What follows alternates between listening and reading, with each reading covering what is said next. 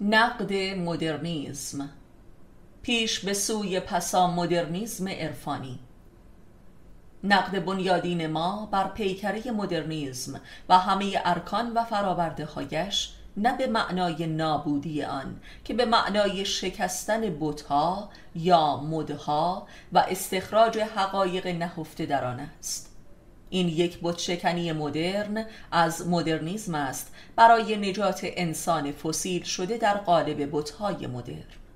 و این اساس پست مدرن به معنای حقیقی آن است.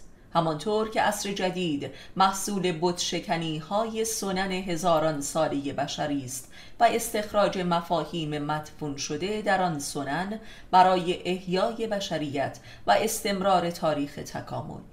به نظر ما عرصه پسا مدرن راستین و نه انتظاعی و تجریدی و هنری و مجازی جز از خرابات این بتها ممکن نیست. خراباتی که حاصل پتک معرفت است وگر خواه ناخواه این مدرنیزم در ذاتش دچار خود براندازی جنوناسا می باشد و به دست خود نابود می شود بی هیچ بقای برتری. بنابراین هدف ما نجات مدرنیزم است و نه نابودی آن.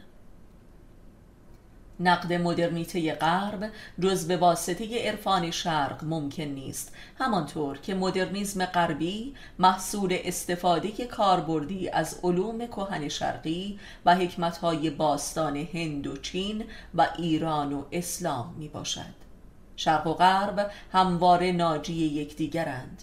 در لحظات افول تاریخی و عجل مسمای الهی.